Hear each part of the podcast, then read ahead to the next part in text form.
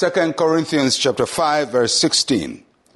Therefore, from now on, we regard no one according to the flesh. Even though we have known Christ according to the flesh, yet now we know him thus no longer. This is a very important uh, statement from the Apostle Paul. And uh, the next verse, he says, Therefore, if anyone is in Christ, he's a new creation. All things have passed away. But he starts by telling us that we should not look at our lives from the physical point of view. We are spiritual people.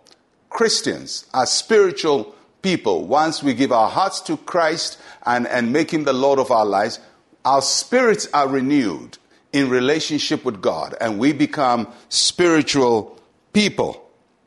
It's very difficult to look at life from that point of view because, you know, we are in the flesh. I mean, if, if I, if you ask somebody, say, do you know Mensa Otabil? Yes, you know him and you can describe my height and, and my looks and I can do the same for people because the flesh is what we see all the time. But the Bible always wants us to focus on the spiritual. So, although the flesh or the physical is right in front of us, we see it all the time, God wants us to see past the physical. And he says, from now on, we do not regard anyone after the flesh. And actually goes on to say, we don't regard Christ after the flesh. And that's an important statement because Jesus came in the flesh. He was born as a human being. He lived a human life. He lived a historical life. He was a Jew. But Jesus must not be seen in the flesh because if we see and know him only in the flesh, then how can he come to live in our hearts? How can he be our Lord? So there is a point in which we understand that Jesus Christ came in the flesh, but we regard him as spirit who now lives inside us and works through us. And that's what the apostle Paul is saying. And in the same measure, when we give our life to Christ or when Christ comes to live inside of our lives, we become spiritual people.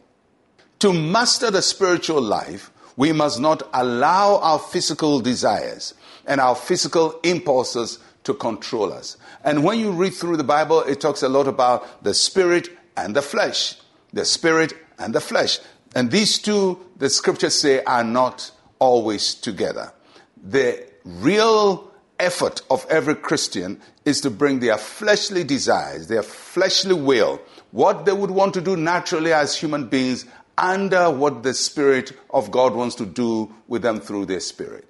It is the natural desire of everybody to seek for vengeance. That's, that's what the flesh wants. Somebody hits you, you want to hit them back. Somebody insults you, you want to insult them back. Somebody is against you, you want to be against them back. That is fleshly. That is what the flesh wants.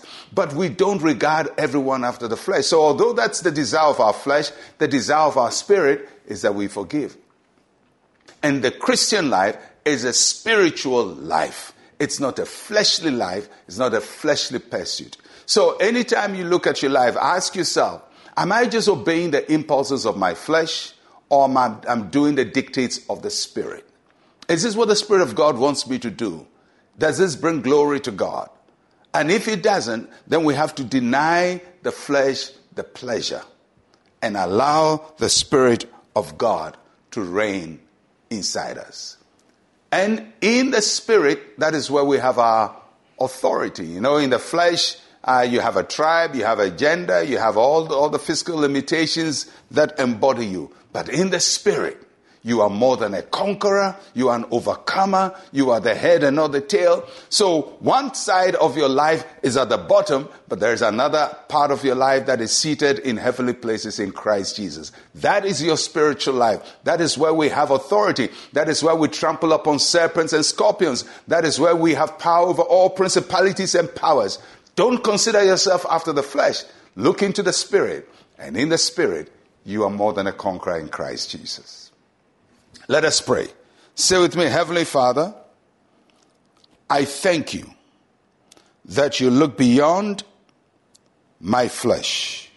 In the Spirit, I am strong, capable, and able to do all things. In Jesus' name, amen and amen. That's who you are in the Spirit and walk in the Spirit. I'm Pastor Mensa Otabil. Shalom, peace, and life to you.